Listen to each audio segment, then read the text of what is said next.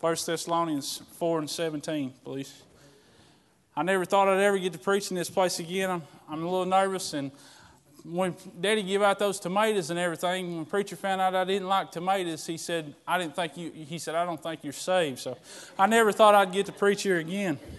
So uh, I'm just trying to give a little joke because I'm nervous as can be. But 1 Thessalonians 4 and 16, for the Bible says, For the Lord himself shall descend from heaven with a shout and the voice of an archangel, with the trump of God, and the dead in Christ shall rise first. And when them which are alive and remain shall be caught up together with him in the clouds to meet the Lord in the air, and so shall we ever be with the Lord. If you'll turn over to Revelation 21 in verse 4.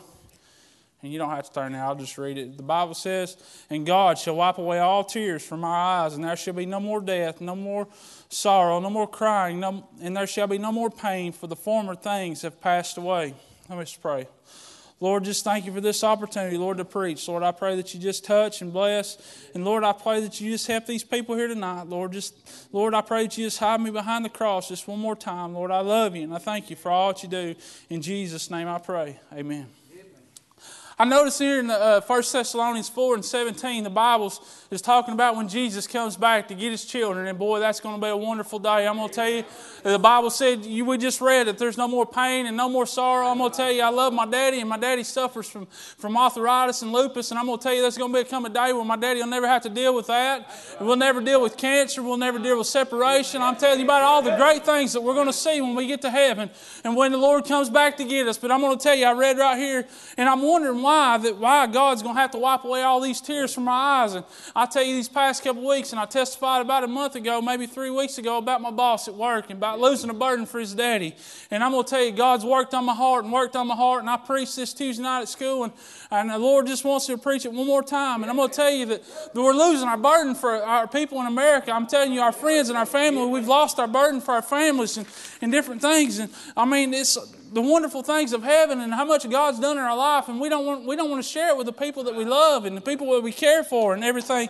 But I want to uh, read this is what your family and what your friends is going to have to go through. If you back up to Revelation 20 and verse 11, the Bible says there's a great white throne, and he that sat upon it, in whose face and the earth and the heavens fled away, and there was no place found for them. And, and I saw the dead, small and great, stand before God with the books open, and another book was open, in the book of life. And there was dead and was judged out of these things, and were written in this book according to their works. And the sea gave up the dead which were in it, and the death and hell delivered up the dead from which were them. And they judged every man according to the works, and the death and hell cast were cast into the lake of fire, and this is the second death. Whosoever wasn't found written in the book of life was cast into hell. I'm going to tell you this right here is the reason why that God's had to wipe away all tears from our eyes is because of the great white throne judgment. We read in 1 Thessalonians 4 and 17, it says, We shall ever be with the Lord. So I believe, according to what the King James Bible that I have right here in front of me, we will be spectators at this great white throne judgment. I believe we'll be on a, a the, there might be a platform kind of like this right here, and we'll say this uh, pulpit's the Lord, and, and I'm standing over to the side. You know, I'm just right beside the Lord, and we're going to be there, and it's going to be a, I'd say it's going to be massive amounts of people. Could you imagine all the people that's ever been saved standing on a platform? And, and then if you look, the, the first point I have is the sights. And, and if you look and you can see the lost people, is just a line as far as you can see. And you can see all the lost people. And I believe with all my heart that what the, according to what the Bible says, that this is going to be after the thousand year millennial reign. So uh, the lost people are going to be in hell for at least 1,000 years. And I believe that according to what the Bible says, the dead's going to come up and they're going to be in charred and, and nasty and, and terrible looking from what, they, from what they're held that they've been through for the past 1,000 years at least. I tell you, I got a friend of mine that, that I grew up with, that I, I was real close friends with, and, and being close friends with through, all through school, and we even worked together for a long time. And, and uh, he was working on a Dodge truck that he had you have to, Lord bless him for locking Dodges, but he was working on his old truck and, and he was working on the carburetor and he told his brother to, to crank the truck. And when he did, it, the carburetor backfired and ignited gas on him and it went all over. And I'll tell you, Matt told me that he tried to roll on the ground and they tried to pat him out with a blanket and they done all this work and tried as much as they could. And, and he was burned. And I went to see him at the hospital the first day he was there. And he was in that burn unit at Erlanger, and 70% of his body was third degree burns. And he was just terrible looking. And I remember talking to his brother. His brother was in the truck, of course, and cranked it. And his brother told me one thing. He said, Matt was unrecognizable. He was unrecognizable. He said that his skin, I'm not trying to be gross or I'm not trying to be graphic, but he said his skin was so burnt that it hung down. That's what your family and your friends is going to look like when you see them at the great white throne judgment. They're going to be unrecognizable. You might not even recognize them until they start speaking before you recognize who they are. Not only have the sights, but you got the smell. If anybody knows anything about burnt flesh and, or burnt hair, it smells terrible. It's, I believe the Lord's smell that the Lord's going to cast off is going to be wonderful. It's going to be a great smell. But I believe that the, the smell of the people, the lost people standing in line waiting to get there, is going to be great and a lot worse. It's going to overshadow the smell of the Lord Jesus Christ. You got the sight, you got the smell, but you got the shout. There's going to be two classifications, I believe, of people that, that you're going to encounter at the great white throne judgment. When the Lord sends down his gavel and says, Depart from me, for I never knew you. There's going to be that person that you've talked to and you've begged and you've pleaded with and you've asked him, Lord, come on, Lord, please save them. And then you've told them and said, Please, Lord, accept Jesus Christ as your personal Lord and Savior. You might lose, so you're losing your life if you don't accept him.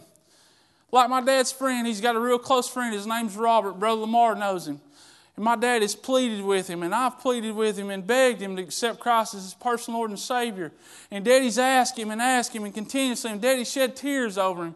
But there'll come a day when, if Robert don't accept Christ as his personal Lord and Savior, I believe with all my heart he'll, he'll beg my daddy, Can you please help me? Can you please help me? Can you tell him that, that I, I, I believe now? I, I believe. I, I promise. I, I promise I believe. Tell him to help me. Help me. But the second classification, the people that you'll have to deal with that day, is the person that you never told. That person that you was elbow to elbow with for years and years, running a machine like at work. I, I work in a carpet mill, and from time to time I run a machine. And that man I run the machine was neighbors with Brother Lamar, and every time I get opportunity, I tell him about the Lord. Because I, I, I, don't want him to die and go to hell. I don't, want, I don't want Chris to die and go to hell, Brother Lamar. But there's going to be that person that you've worked beside for years that's going to stand at the great white throne judgment, and the Lord's going to knock down his gavel and say, Hey, it's over with. You're done. And the demons of hell are going to drag that person. And while they're dragging that person, they're going to say, Why didn't you tell me? Why didn't you tell me? Why? I could I didn't have to go here. I didn't have to if you'd told me. That's the kind of person that you're going to deal with. Not only do you have the sights and you have the smells and you have the shouts, but you have the separation. Imagine, imagine being separated from your family, being separated from your friends and your family. Imagine getting out of the will of God and your children dying and going to hell. I told my daddy, I said, Daddy, I told him the other day, I said, Daddy, I said, if Lord ever allows me to have kids, I said, I'm going to be more faithful than I've ever been. And I'm not saying I'm backslid now. Sure. I said, I, just like preacher said, he tightened up. When, it, when the girls got older, he tightened up. I told Daddy, I said, I'm going to be more faithful now than I have ever, ever will be when I have kids. I said, because I don't want to see my children die and go to hell. I don't want to see my children die and go to hell. I don't want to see my family die and go to hell. I'm telling you, it's real, folks. This is real. This is more real than the sky being blue. This is going to happen. There is people that you work with each and every day that you're going to face this right here with them. This is real. This is reality. I can't, I can't emphasize that enough. You are the only church, the only Christ that they may ever see. You are the only testimony that they'll ever know. Amen. That means you can't get mad on the job. You got to keep your Christian attitude. I'm going to tell you, you can't lose your temper because your testimony might be the reason why that person goes to heaven or that person goes to hell. I'm going to tell you, I want a burden. I tell you, my sister, I don't know for sure she's saved or not. She has no fruit. She has no desire. And I believe if you're going to be a Christian, if you're saved, you're going to have a desire, you're going to have some fruit. She, she has neither one of those. And I'm going to tell you, I got a burden for her. I pray for her. And I'm going to tell you, Brother Lamar's daddy, he's a fine man. My dad thinks the world of him, known him for years. He's a good man. And I pray for him because I want to see him saved. Jeffrey, your mother. I mean, there's so many people. But it's our responsibility to carry the burden for these lost people. It is our responsibility. I don't want to pawn it off. I don't want to pawn my sister off on my daddy. No doubt my daddy prays for her, and no doubt my mama prays for her, but I don't want to pawn it off on them. It's my burden. It's partly mine too. I'm going to tell you, our problem with our country is we've lost our burden. I mean, we're pro- that's our problem in our country that we've lost our burden. If I ain't got no burden, there ain't no reason for me to come on, on Sunday morning, Sunday night. Because I'm saved. There ain't no reason for me to come here. I come here to see people saved. I teach Sunday school because the Lord allows me to, but I want to see people saved. That is my goal. I go to the jail like today. Me and Brother Chris, I feel like sometimes we go in there and we preach our guts out and we have a good time and, we, and nobody responds. You have people sitting in there and they cry during your service. You preach on hell and they don't respond. But I'm going to tell you right now, that don't. Dis- I, I felt discouraged when I left. But I'm going to tell you, I'm going to keep on going. Brother Chris, Brother Chris told him, he said, I'm going to pitch my tent right next to hell. And he said, I'm going to grab one every chance I get. And I'm going to tell you right now, I want a burden because there's people that I work with that I know that this is going to happen. I know that they're going to stand in my face and ask me, please help me. Please don't let me go back. Because the Bible talks about hell and then it talks about the lake of fire, which is worse. They think that you're just going back to hell, but it's going to be worse. I don't want to see anybody die and go to hell. I get up of a morning and come to church because I don't want to see people die and go to hell. I want to keep my testimony. When I'm sitting, when I leaned over, when I'm in a casket, right here, and lean, and you lean over and you look at me, all I want you to say about me, you don't have to say that I was rich, which I'm not. And I don't have big material things. And I don't have all the great things of life. But I want people to say, boy, he wants some people to the Lord. Amen. That's my goal. That's my goal. I want to win some people to the Lord.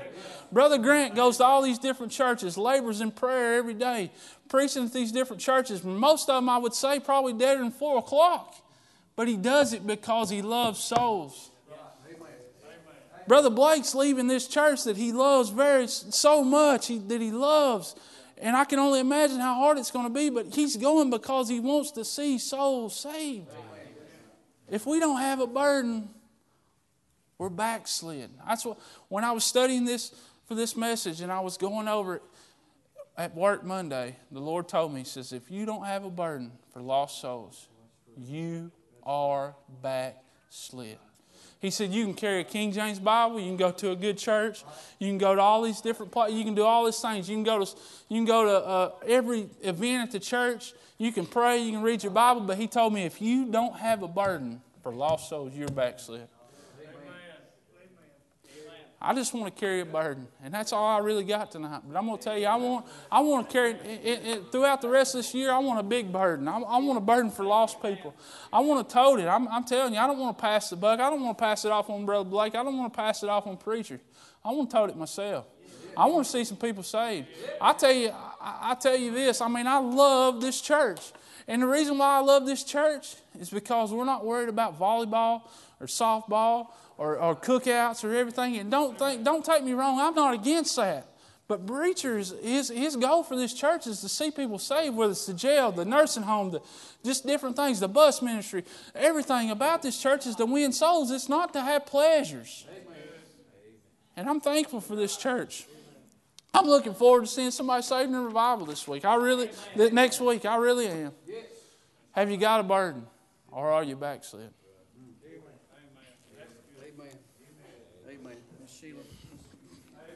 Let's have a verse of invitation tonight. I want to tell you, the Lord was in that message. I come ready to preach tonight and couldn't get no liberty. I mean, my burden just left me during the service, and uh, uh, just a few minutes before that offering, I wasn't sure that was the Lord, but the Lord just said, I want Brother Chris to preach tonight. Amen. It's not what I want, it's what he wants. It's his church. Well, I tell you, my heart's been convicted about that.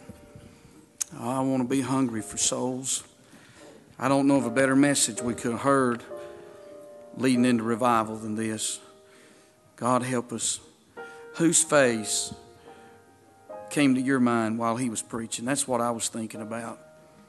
Whose face did God put on your mind while he preached that message about someone going to hell, someone someone dying without God? We're, if they don't get saved, we're going to see them one day at the judgment seat.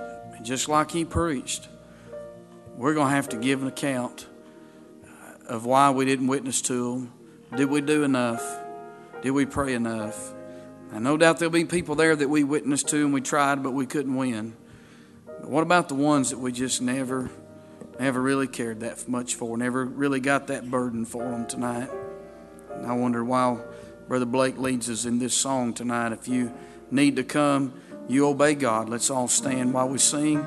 Other folks are praying. You mind God tonight.